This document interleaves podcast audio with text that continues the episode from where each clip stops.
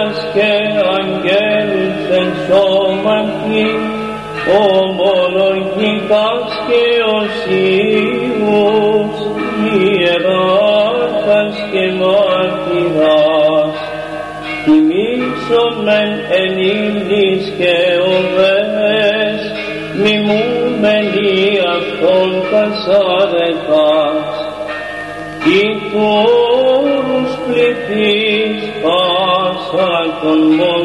μοναστών πραγάζοντες ομοφόνος, δόξα το Αγιάσαν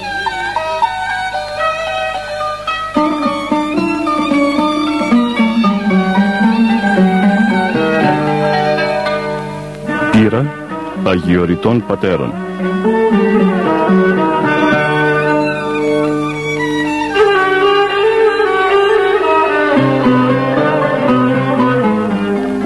σιωπής στον παράδεισο της Αθωνικής ερήμου όπου διδάσκει ο Άθος με τη μυστική γλώσσα των πατέρων του.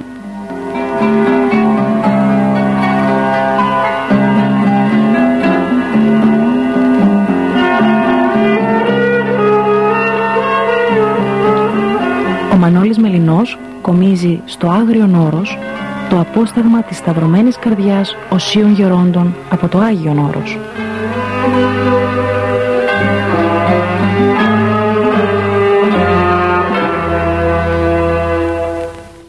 Χαίρετε, αγαπητές και αγαπητοί μου φυλαγιορείτε ακροατέ. Στα πλαίσια της ε, σημερινής εκπομπής θα έχουμε και πάλι την χαρά να επικοινωνήσουμε εδώ στην Ιερά Μονή Καρακάλου με τον οσιολογιότατο γέροντα Μάρκελο ο οποίος με τον άλατη ηρτημένο λόγο του τον βιωματικό θα μας οδηγήσει στα διάφορα μονοπάτια του περιβολιού της Παναγίας θα μας οδηγήσει σε νοήματα και μηνύματα σωτηριώδη. Ο γέρον Μάρκελος ασκείται αρκετά χρόνια εδώ στο κοινόβιο του Καρακάλου και με την ευλογία του καθηγουμένου της Μονής του Σεπτού Γέροντος Αρχιμανδρίτου κυρίου Φιλοθέου θα μας πει αρκετά στοιχεία θα απαντήσει στα ερωτήματά μας θα μας αναψύξει πνευματικά. Πριν περάσουμε στην ενδιαφέρουσα επικοινωνία με τον Γέροντα Μάρκελο θα σας διαβάσω ένα απόσπασμα από το βιβλίο Πύρα Αγιοριτών Πατέρων που έχει ως υπότιτλο «Συζητήσεις σε μοναστήρια του Άθωνα».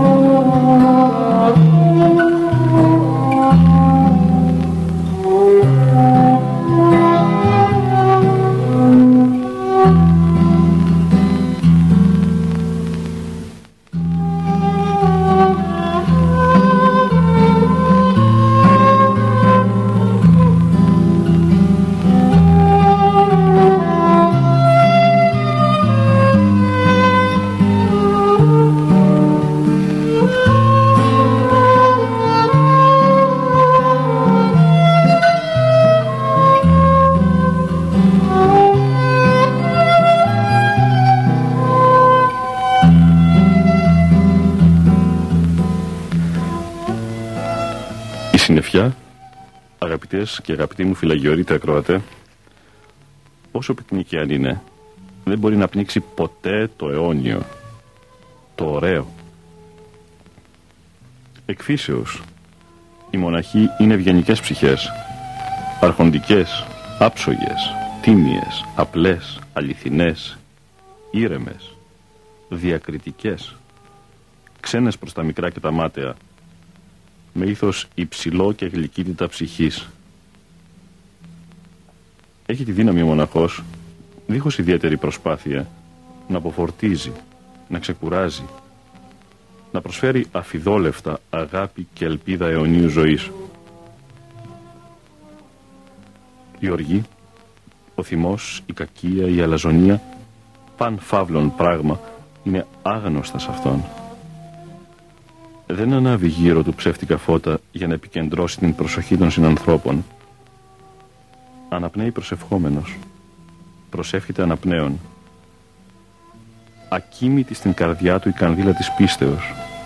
Ταπεινός, ανεξίκακος, σεμνός, ξένος προς την σοφιστία και την πλοκή μύθων. Ζει σφιχτοδεμένος με το πνεύμα της Ορθοδοξίας κύριο μέλημά του η σωτηρία της ψυχής. Πρώτη επιδίωξή του η ζωή που εμπνέει ο Κύριος. Βασικός στόχος του η είσοδο στην Θεία Βασιλεία.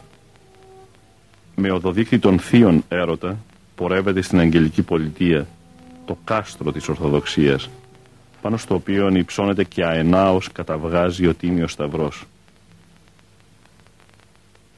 Φεύγει από τα εγκόσμια μέσα στα οποία επιβιώνει και κυριαρχεί κοινωνία εθεροβαμώνων με την καχυποψία και την αμφιβολία στο αποκορύφωμά τους.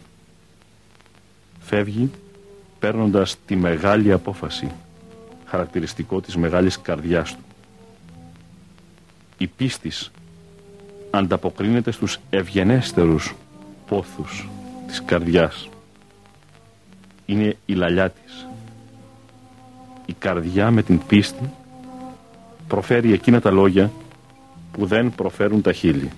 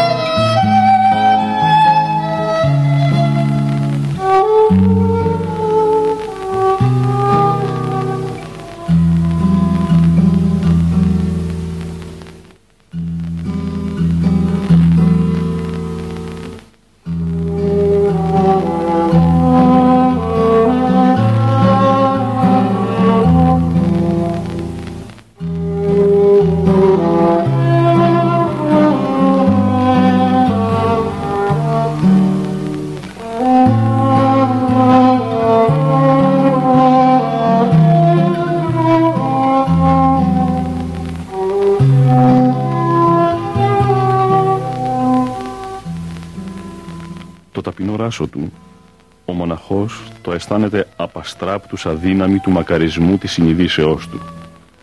Τον μοναχισμό τον αισθάνεται ως τον ωραιότερο και γλυκύτερο βίο, μέσα από τον οποίο διαχέεται το φως της αγάπης που φωτίζει την καρδιά του και διανοίγει τα μάτια της ψυχής του για να βλέπει τον Θεό. Πάντοτε αθόρυβα περπατά, με τον ανάλαφρο βηματισμό του οσίου γεμάτος καλοσύνη και στοργή, με βαδιά συνείδηση, με ηθικό χρέος, με οικετευτική προσευχή, με αταλάντευτο προσανατολισμό προς την μέλουσα πόλη, αυτή που συνεχώς επιζητεί. Τις σκέψεις αυτές κάνω Σαββατόβραδο στον άβλιο χώρο της Μονής Καρακάλου, ακούγοντας το τάλαντο και βλέποντας τους πατέρες να μπαίνουν στο καθολικό με βαθιά κατάνοιξη για να γρυπνήσουν επί το αυτό. εισελεύσομαι εις τον οίκον σου. Προσκυνήσω προς ναών των Αγιών σου εν φόβο σου. Χαρμόσυνες και ειρηνοφόρες αντιχούν οι καμπάνες. Οι ήχοι τους είναι δοξαστικοί και θριαμβικοί που διαλαλούν τη θεία μελωδία της Ορθοδοξίας και φέρουν μια ψυχική έγερση και ένα γλυκό κάλεσμα. Όλες οι ιερές ακολουθίες έχουν βυζαντινή μεγαλοπρέπεια. Τα καντήλια, τα κεριά, οι πολυέλαιοι φωτίζουν λαμπρά τα πρόσωπα του Κυρίου, της Θεοτόκου, των πρωτοκορυφαίων Αποστόλων Πέτρου και Παύλου, επώνυματι των οποίων σεμνύνεται το πάνσεπτο καθολικό της Μονής Καρακάλου, των διαφόρων Αγίων. Σκιές και εμείς μέσα στις σκιές, γυμνές ψυχές μέσα στις αναμνήσεις της αμαρτίας και πόθη μέσα στην ανάταση της περισυλλογής και της λυτρώσεως. Ο χορός των μοναχών ψαλτών κατευθύνει την υμνοδία με φωνή άριστα γυμνασμένη. Αμέσως δημιουργείται υποβλητική ατμόσφαιρα. Ο κανονάρχης συμβάλλει στην επιτυχία της. Ο καθηγούμενος, αρχιμαδρίτης κύριος Φιλόθεος, ανεβαίνει στο θρόνο του. Οι μοναχοί στηρίζονται στα στασίδια τους και οι προσκυνητέ παρακολουθούν με βαθυτά την ευλάβεια. Όσο περνάει η νύχτα, μέσα στη λαμπρή φωτάβγεια, στην αρμονία των ύμνων και στην μεγαλοπρέπεια των ιερών ακολουθιών, η δέησή μας υψώνεται θερμή προς τη μεγάλη μάνα του κόσμου και η πίστη μας στείνει αιωνίους βωμούς αγάπης και ευγνωμοσύνης.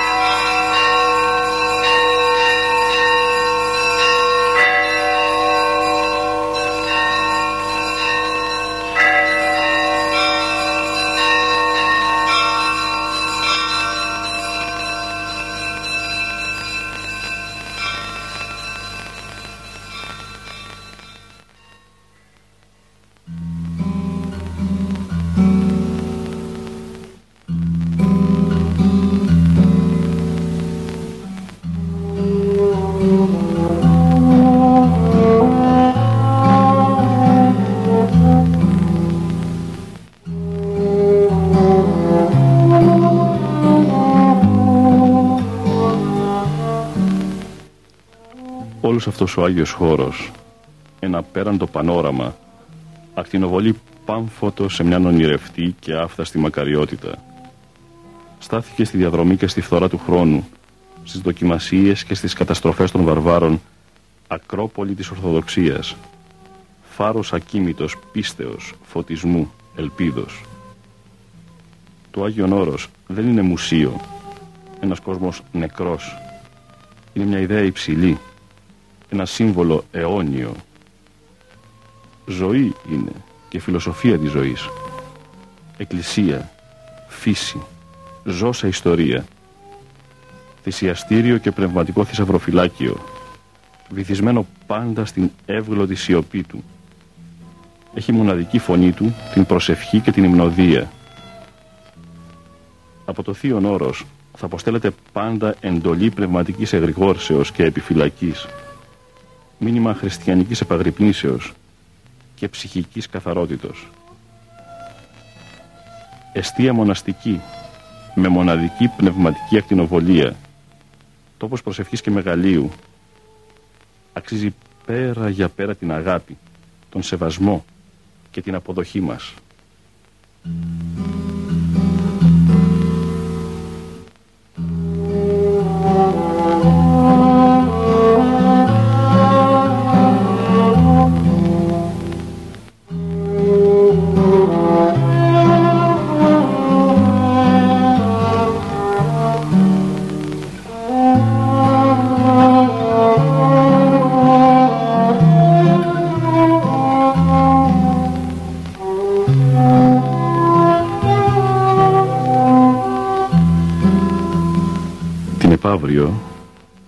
Βρίσκομαι στο αρχονταρίκι του μοναστηριού και κοιτώ από τα πολλά παράθυρα προς διάφορες κατευθύνσεις.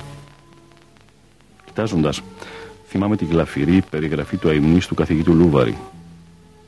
Προς Ανατολάς απλώνεται ακίνητον το Αιγαίον, μια απέραντος γαλανή θάλασσα που συγχωνεύεται στο βάθος με τον ουρανόν. Προς δυσμάς χαίνουν άγριε χαράδρε που κατέρχονται από τα σκορυφάς του Άθο και φέρουν μέχρι Σιμών το τραγούδι του Βοριά αδιάκοπον μέσα στους πολυτρόπους ψιθύρους του. Τα σήμαντρα μας καλούν στην λειτουργία με το πρώτο χαμόγελο της αυγής που σκορπά το φως του επάνω εις τα φρίσοντα νερά του πελάγους.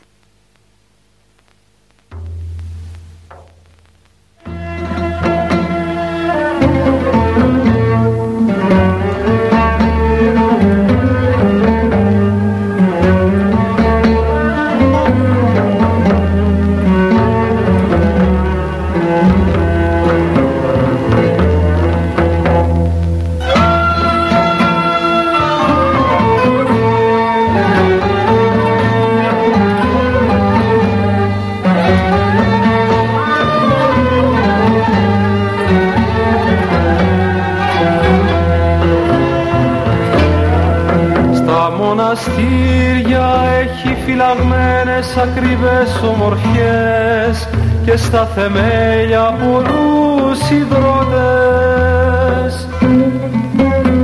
Δεν βρίσκονται στις προθήκες δεν λέγονται εύκολα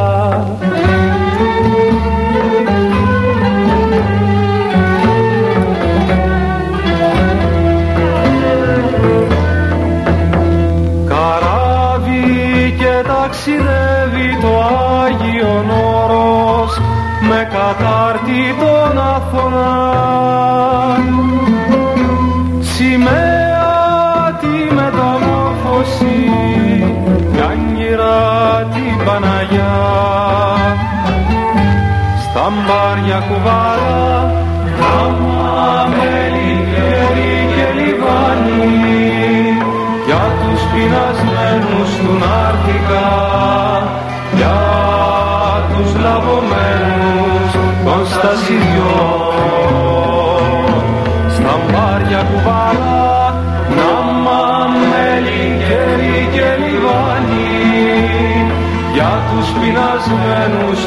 του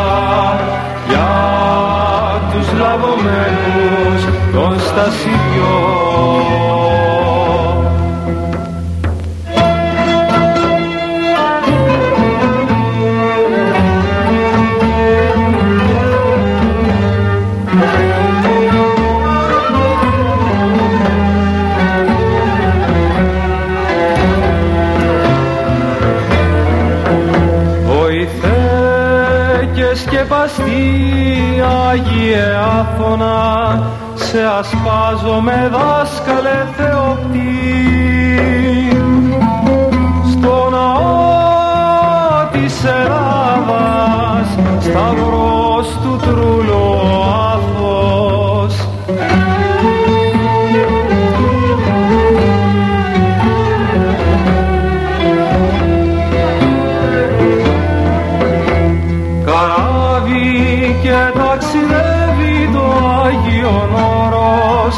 με κατάρτι τον Αθωνά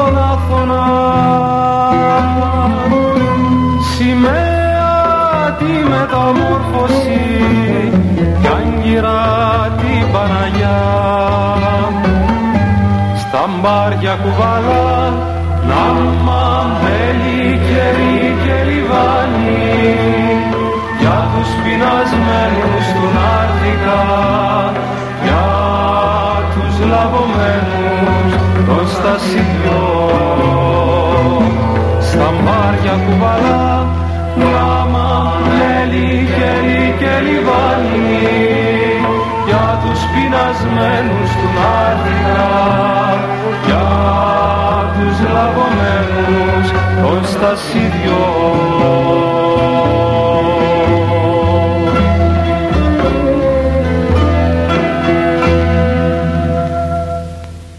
Η συνομιλία, αγαπητές και αγαπητοί μου φυλαγιόρείτε ακροατέ, όπως είπα και στην αρχή της ε, αθωνικής επικοινωνίας μας, είναι με τον γέροντα Μάρκελο, Καρακαλινό, ο οποίος θα μας ε, βοηθήσει να κατανοήσουμε, να ενστερνιστούμε αγιορετικά νοήματα και μηνύματα.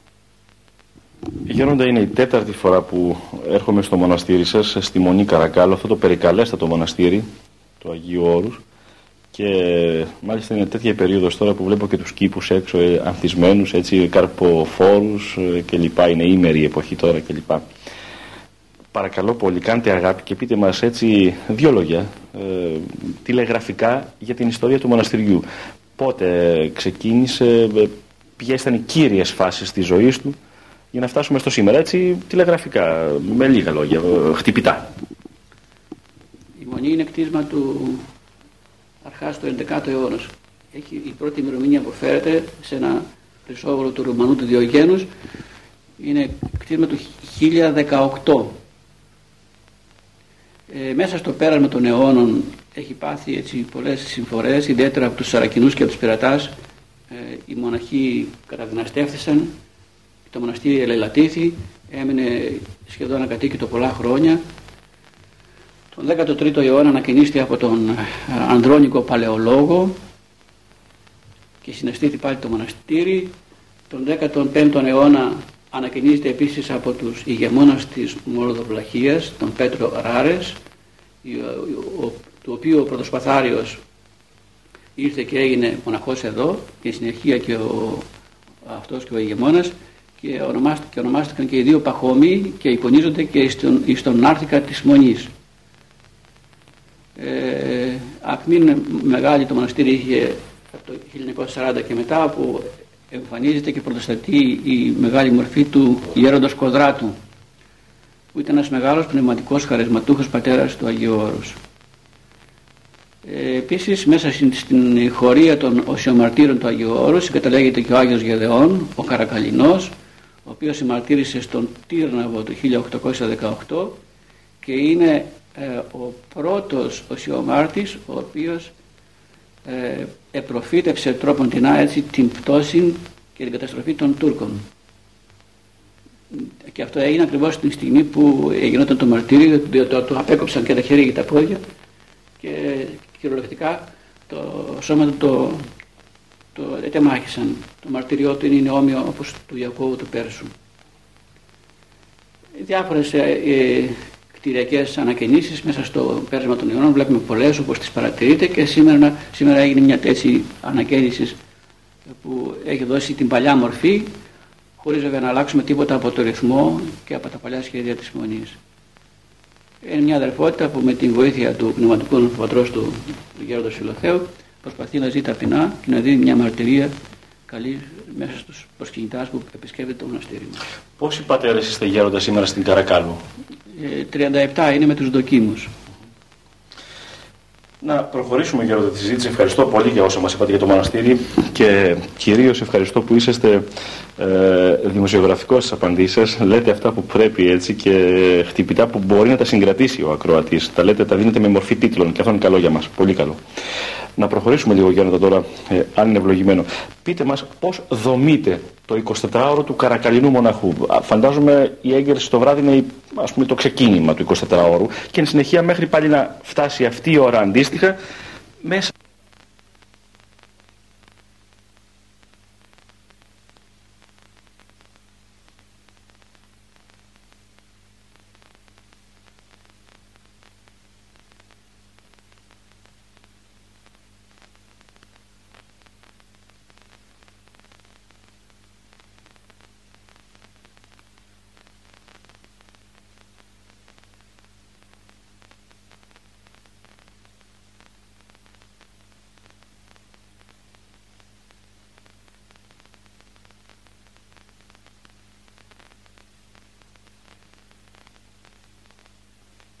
έχει το βυζαντινό ορολόγιο όπως η πρώτη ώρα είναι η έκτη πρωινή, η τρίτη είναι η ενάτη, η έκτη ώρα είναι η δωδεκάτη μεσημβρινή και η ενάτη ώρα είναι η τρίτη απογευματινή. Συν έξι δηλαδή. Συν έξι. Ακριβώς την τρίτη ώρα είναι η Ανατολή του ηλίου που είναι ακριβώς οι ώρες της Εκκλησίας που πάνω στις οποίες στηρίζεται και το, στηρίζονται και αυτές οι ώρες και όλο το τυπικό της Εκκλησίας. Η πρώτη ώρα είναι η έκτη που διαβάζουμε, λέμε Χριστέ το φως του αληθινών, το φωτίζουν και αγιάζουν πάντα άνθρωπο ερχόμενο στον κόσμο. Συμμετέχει ευμάς στο φως του προσώπου και τα εξής. Και ψάλλουν και ορισμένοι ψαλμοί ανάλογα με την ώρα αυτή, με την Ανατολή του Ηλίου. Η τρίτη ώρα είναι η ενάτη, το δικό μας το που σημαίνει και συμβολίζει την ε, επιφύτηση του Αγίου Πνεύματος όταν ακριβώς ήρθε την Πεντηκοστή, την ώρα αυτή ήρθε. Η, η, η έκτη μεσημβρινή είναι ακριβώς η 12 η δική σας που συμβολίζει την σταύρωση του Κυρίου επί του Σταυρού. Η δε ενάτη, η τρίτη με το δικό σας τρολόγι, την, ε, ακριβώς την, ε, το, την, ακριβώς το, ότι ο Κύριος αξέπνεσε από του Σταυρού, απέθανε από του Σταυρού. Παράδοση του πνεύμα. Παράδοση του πνεύμα του. Και έτσι είναι πλεγμένο όλο το, ο, ο, χρόνος, ο χρόνος της Εκκλησίας. Επομένως εμείς κοιμούμεθα πάντοτε στη δύση του ηλίου. Κοιμάστε εκείνη την ώρα. Εκείνη την ώρα. Μάλιστα. Έτσι ακριβώς όπως και η φύση ας πούμε κοιμάται. Uh -huh. Τα πολιά όλα ησυχάζουν, τα πάντα. Η ώρα μας, ε, ο ύπνος μας είναι 4 ώρες. Το 24ωρο.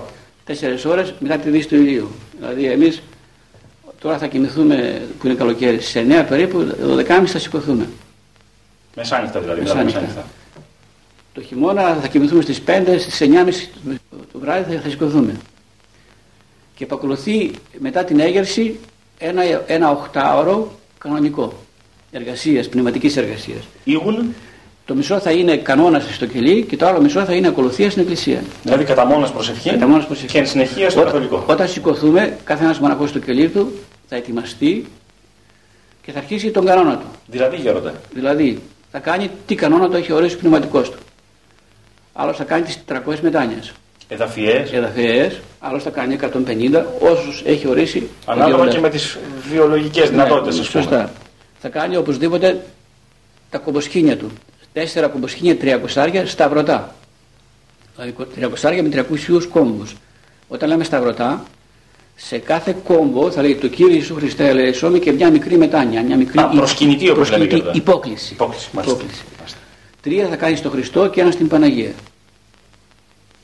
Επομένως αυτό θα τον, θα τον πάρει μια μισή ώρα ε, κάνοντας τον κανόνα και μια μισή ώρα περίπου αφιερώσει για τον κανόνα. Το υπόλοιπο χρόνο, τώρα είναι καλοκαίρι, δεν έχουμε και πολύ, επειδή η νύχτα είναι μικρότερη, θα τον αφιερώσει λίγο μελέτη, να μελετά τους πατέρες και το υπόλοιπο νοερά προσευχή. Αφήνουμε το κομποσχήνι, αφήνουμε όλα και τότε χωρίς νοήματα, χωρίς σκέψεις θα προσπαθήσουμε να λέμε νοερά την ευχή του Χριστού. Το Κύριε Ιησού Χριστέ ελέησόν με. Θα πάμε και γέρον γιατί θέλω να σταθούμε σε αυτό επειδή ξέρω ότι εσείς οι καρακαλινοί πατέρες λόγω πνευματικής καταγωγής από τον Σπηλαιώτη τον... Γέροντα Ιωσήφ. Βεβαίως. τον γέροντά μας Εφραίμ. Το πνευματικό παππού σας ας πούμε. Και τον γέροντα Εφραίμ τον, τον, τον φιλοθέητη. Τον γέροντα του γέροντά σας. Μάλιστα. Άρα Γι' αυτό μίλησα για πνευματική καταγωγή. Ναι. Θα μιλήσουμε ιδιαίτερα γι' αυτό. Αλλά πριν πάμε σε αυτό, είπατε ότι διαβάζετε ε, βιβλία πνευματικά. Σαν τι διαβάζετε γέροντας στο κελί σας, Δηλαδή τα βιβλία που περιλαμβάνει ο κανόνας σας, ποια είναι; Διαβάζουμε και τα ε, επίκαιρα βιβλία που εκδίδονται. Όλα τα πνευματικά βιβλία, αλλά κυρίως ε, μένουμε στη φιλοκαλία. Στα κλασικά βιβλία. Στα κλασικά βιβλία. Στον Γέροντα Ισαάκ, τον Ευεργετινό. Και, αλλά όχι όμως όλο μελέτη. Η μελέτη είναι σαν έναυσμα, δίνει τη θερμότητα, ούτως ώστε η ψυχή να βρει την προσευχή και να σταματήσει την προσευχή. Μάλιστα. Δεν είναι το κύριο. Και καταλήγεται λοιπόν στην ωραία προσευχή.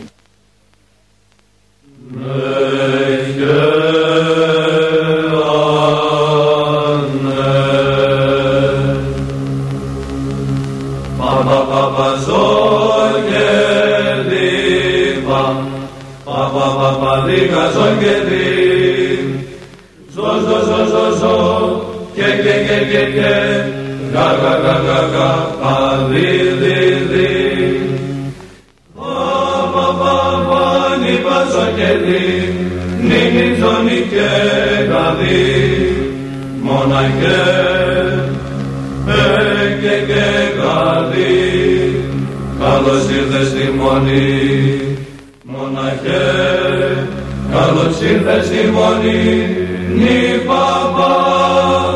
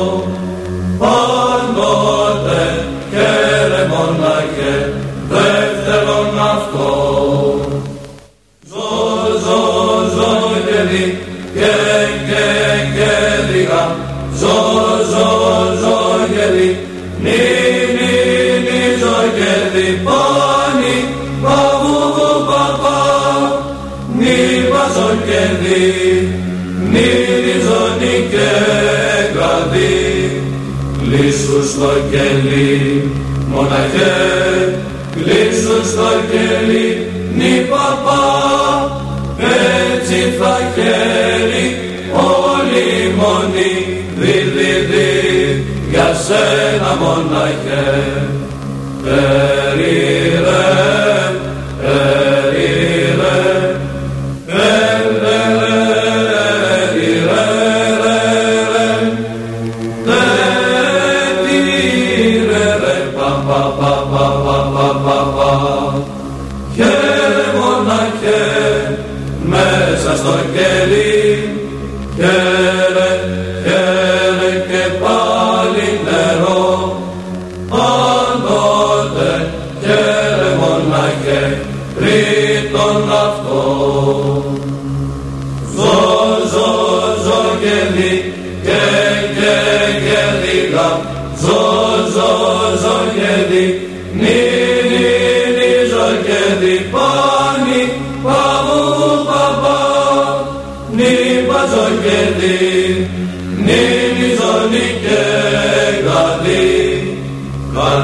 προσευχή.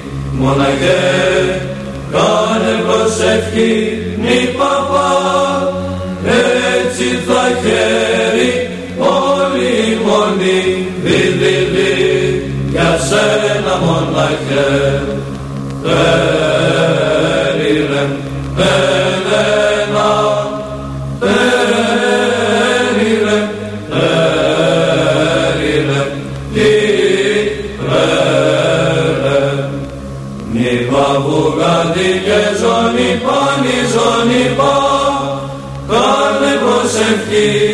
και και μοναχέ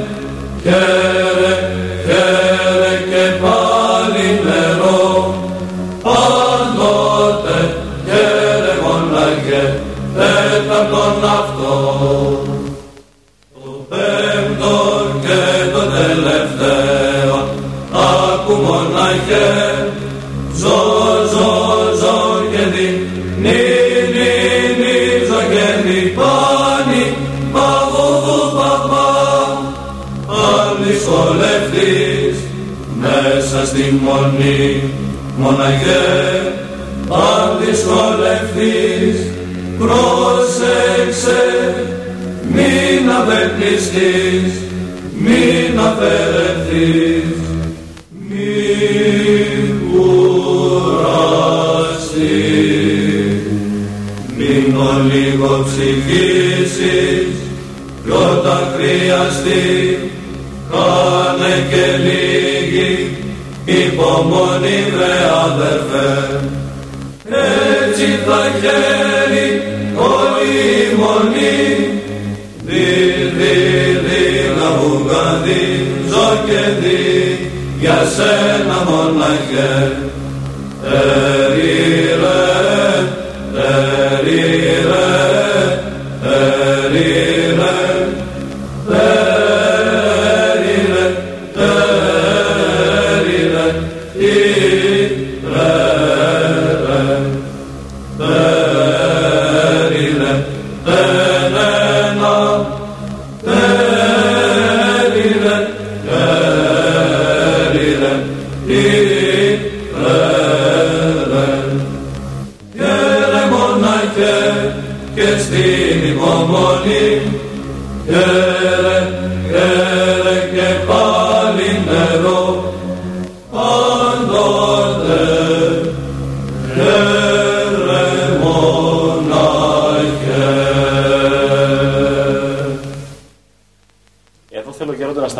σταματήσουμε στην ωραία προσευχή. Να μας ξεκλειδώσετε λίγο τον ντουλάπι της νοεράς προσευχής ε, και να, μα- τα σιρτάρια αυτά και να μας πείτε μερικά μυστικά της. Καταρχήν είναι τρεις-τέσσερις λέξεις. Κύριε Ιησού Χριστέ λέησον με μερικοί προσθέτουν των αμαρτωλών, μερικοί προσθέτουν πρεσβείες της Παναχράντου Σουμητός και πάνω των Αγίου κλπ. Ε, αυτό είναι το, η μεγαλύτερο, το μεγαλύτερο σχήμα. Το ευέλικτο είναι το Κύριε Ιησού Χριστέ λέησον με. Τρεις-τέσσερις λέξεις. Κι όμως έχω ακούσει, Πάτερ Μάρκελε, ότι αυτές οι τρεις-τέσσερις λέξεις σπαν κόκαλα. Έλεγε νομίζω ο Γέροντας Παΐσιος το έλεγε ότι συντρίβουν το κεφάλι του σατανά. Τι κρύβεται μέσα αυτές τις τρεις-τέσσερις λέξεις Γέροντα και έχουν τόσο μεγάλη ισχύ; Ε, Αυτή η προσευχή ε, δεν οδηγεί καθόλου στη βατολογία. Είναι ένα ευέλικτο σχήμα. Γιατί έχει τόσο μεγάλη δύναμη πυρηνικής ισχύως; Η νοερά προσευχή, όπως μας την παρέδωσαν οι πατέρες και όπως καταγράφεται σε όλα τα βιβλία ε, της φιλοκαλίας και όλων των πατέρων, μέσα σε αυτή κρύβεται το μεγαλύτερο νόημα του χριστιανισμού. Είναι συμπυκνωμένη όλη η δύναμης, όλη η δύναμης του ονόματος του Χριστού, το οποίο επικαλούμεθα, επικαλούμεθα το οποίο φρύτουν οι δαίμονες. Γι' αυτό λέγουν οι γεροντάδες, και ο γέροντας Παΐσιος και ο μακαριστός γέρον Εφραίμ Κατονακιώτης.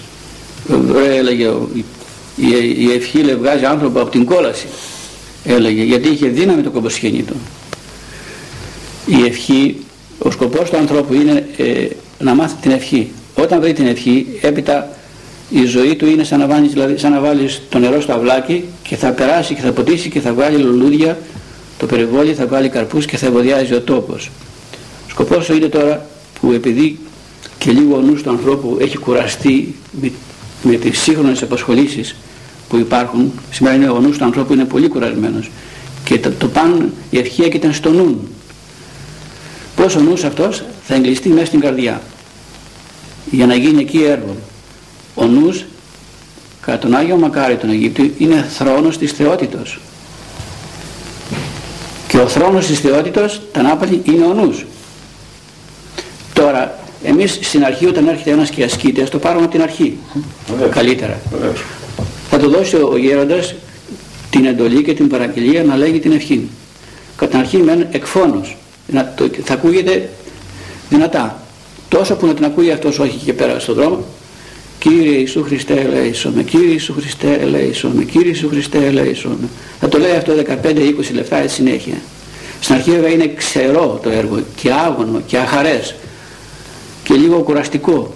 Αλλά όταν περάσουν μερικοί μήνες έπειτα αυτή η ευχή που λέγεται έτσι εκφώνος βέβαια και εκφώνος που τη λέει κανείς έτσι θα αισθάνεται μια γλυκύτητα στα χείλη σαν να έχει κάτι γλυκύτερο και από το μέλι αλλά όταν θα περάσουν λίγοι μήνες αυτή η ευχή λέγεται, ύστερα γίνεται καρδιακή τι σημαίνει ο- ε, ότι γίνεται καρδιακή; Σημαίνει ότι ο νους κατέβηκε κάτω στην καρδιά.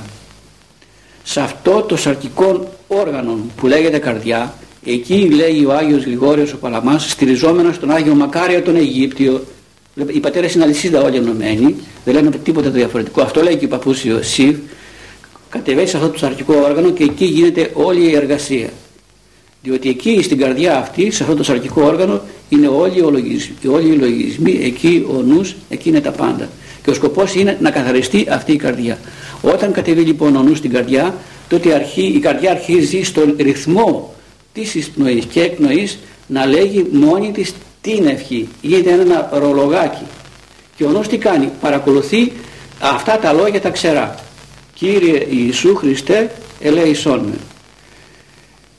και επιβάλλεται εκεί να κάνει το λεγόμενο εγκλισμό, να μείνει όσο το δυνατόν εκεί ο νους χωρίς να μετεωρίζεται.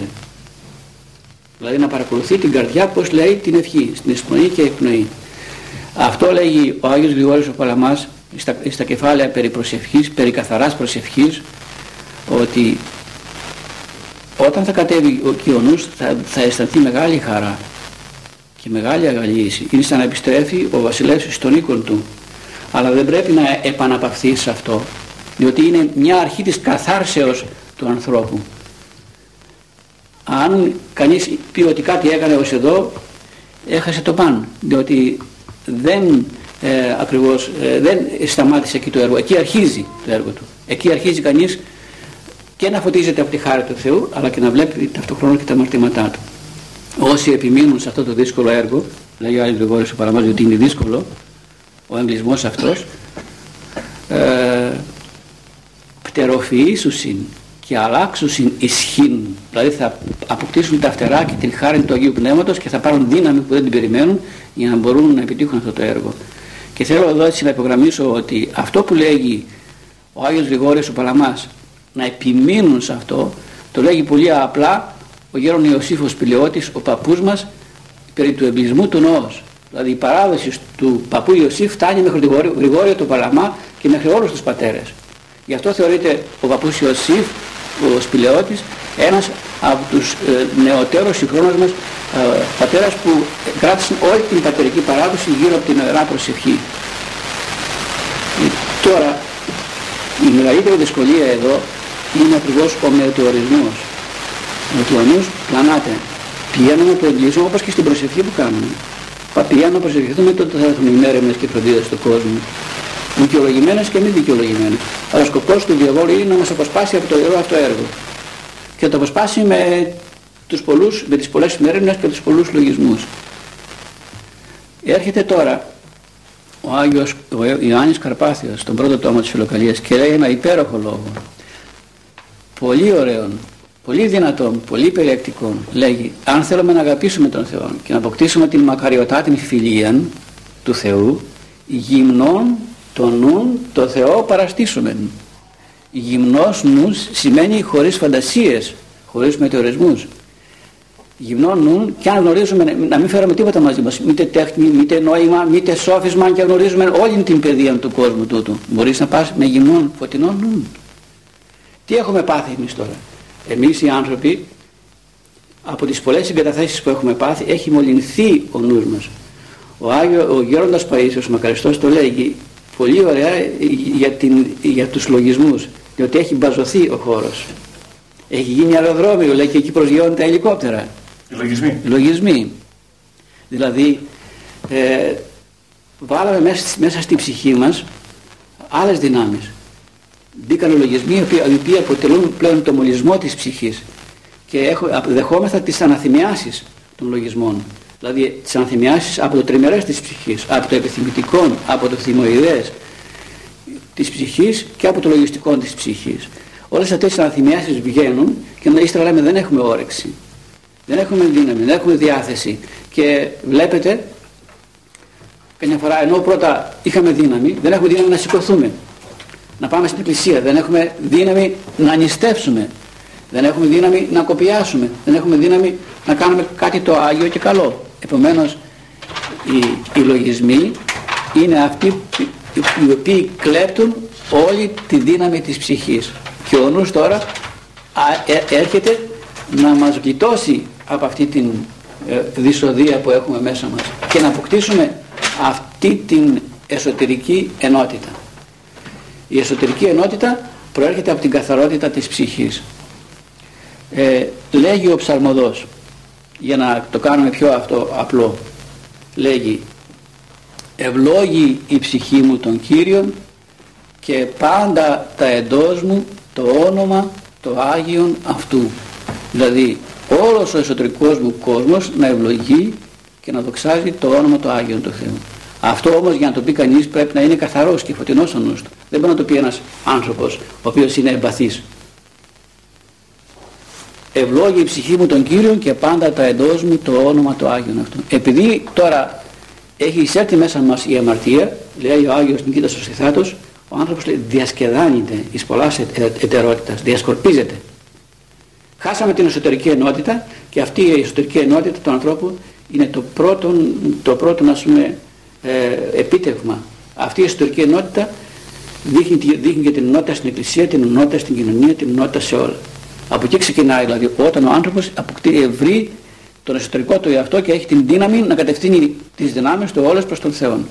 Αυτό το έργο θα το κάνει ο, ο νους δια της νοεράς προσευχής και ο, άνθρωπο, και ο άνθρωπος θα, αφού πλέον ευρύ τον εαυτό του και λειτουργεί η ευχή μέσα του τότε αυτή η ευχή θα, το δώσει, θα, θα τον δώσει τη δυνατότητα να έρθει η χάρη στο Αγίου Πνεύματος και όταν έρθει η χάρη στο Αγίου Πνεύματος και σκεπάζει τον άνθρωπο τότε ο άνθρωπος γίνεται όλος νου, όλος νους, όλος διάβγεια, όλος φως, όλος χάρη και πλέον ζει κατά Θεόν όπως λέγαμε και προηγουμένως.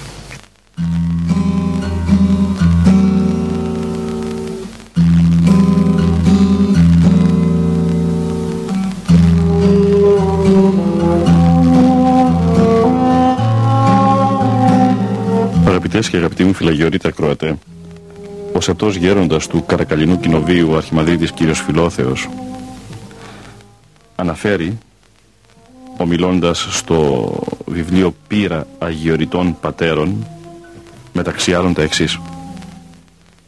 Η χαρά όλων των Αγιοριτών και εμού του εσχάτου είναι που καμαρώνουμε τον αγωνιζόμενο λαό. Χαιρόμαστε που πολλές ψυχές στρέφονται προς την Εκκλησία και κάνουν αξιόλογη πνευματική ζωή. Αυτή είναι η χαρά μας και η θερμή προσευχή μας εκεί στοχεύει. Οικητεύουμε τον Κύριο να στηρίζει το λαό του, να τον ενδυναμώνει, να τον χαριτώνει. Η παντοειδής αμαρτία που υπάρχει κάνει τον κόσμο να νοσταλγεί τον χαμένο παράδεισο και να επιστρέφει στην εκκλησία που τον συμβολίζει. Δεν πρέπει ούτε στιγμή να μας διαφεύγουν τα θεόπνευστα λόγια του Αποστόλου Παύλου όπου επλεώνας είναι η αμαρτία, υπερεπερίσευσεν η χάρις. Η χάρις του Θεού που αγκαλιάζει και στηρίζει. Εμείς, καθηκόντως ευχόμεθα ολοψύχως να ευλογεί ο Κύριος διαπεσβειών της κυρίας Θεοτόκου, τον κόσμο, να αρδεύεται από τα νάματα της φιλτά της Ορθοδοξίας. Πολλοί άνθρωποι από όλο τον κόσμο, αλόθρησκοι και αλόδοξοι, στρέφονται προς την Ορθοδοξία. Όταν λοιπόν συμβαίνει αυτό, ποια είναι η ευθύνη ημών των Ελλήνων με την τεραστία πνευματική κληρονομιά; Ημών των Ελλήνων που είμαι θα κλητή, ο νέος Ισραήλ.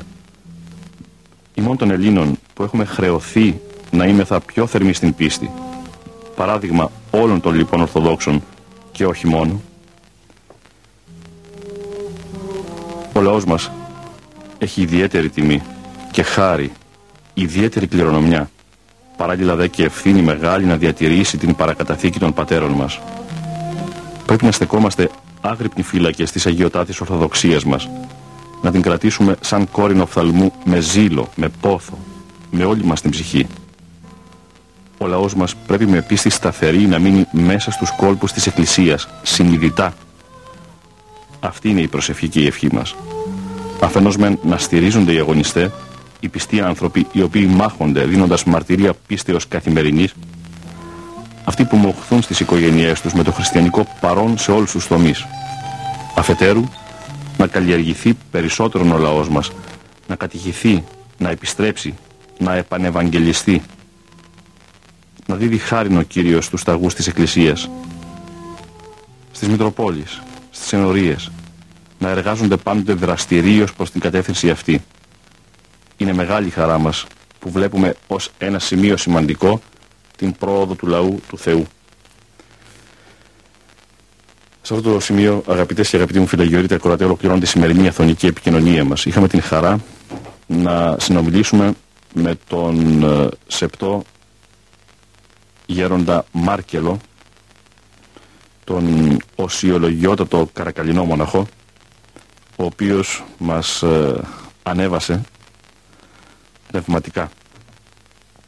Τον ευχαριστούμε για άλλη μια φορά, καθώς επίσης και όλες και όλους εσάς ευχαριστώ που είχατε την καλοσύνη μας παρακολουθήσετε. Ευχαριστώ επίσης τον Παναγιώτη Γεωργακόπουλο, ο οποίος υπεστήριξε τεχνικό στην επικοινωνία μας. Διαβάσαμε αποσπάσματα από το βιβλίο «Πύρα Αγιοριτών Πατέρων», το οποίο έχει ως υπότιτλο «Συζητήσεις σε μοναστήρια του Άθωνα». Αγαπητές και αγαπητοί μου φυλαγιορείτε ακροατέ, χαίρετε.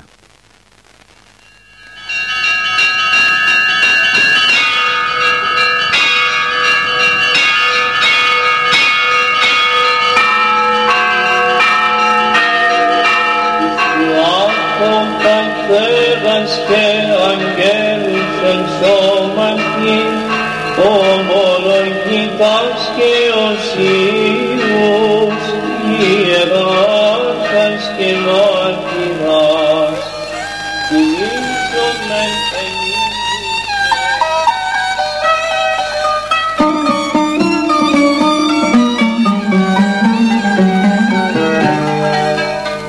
Ήταν η εκπομπή «Πύρα Αγιοριτών Πατέρων.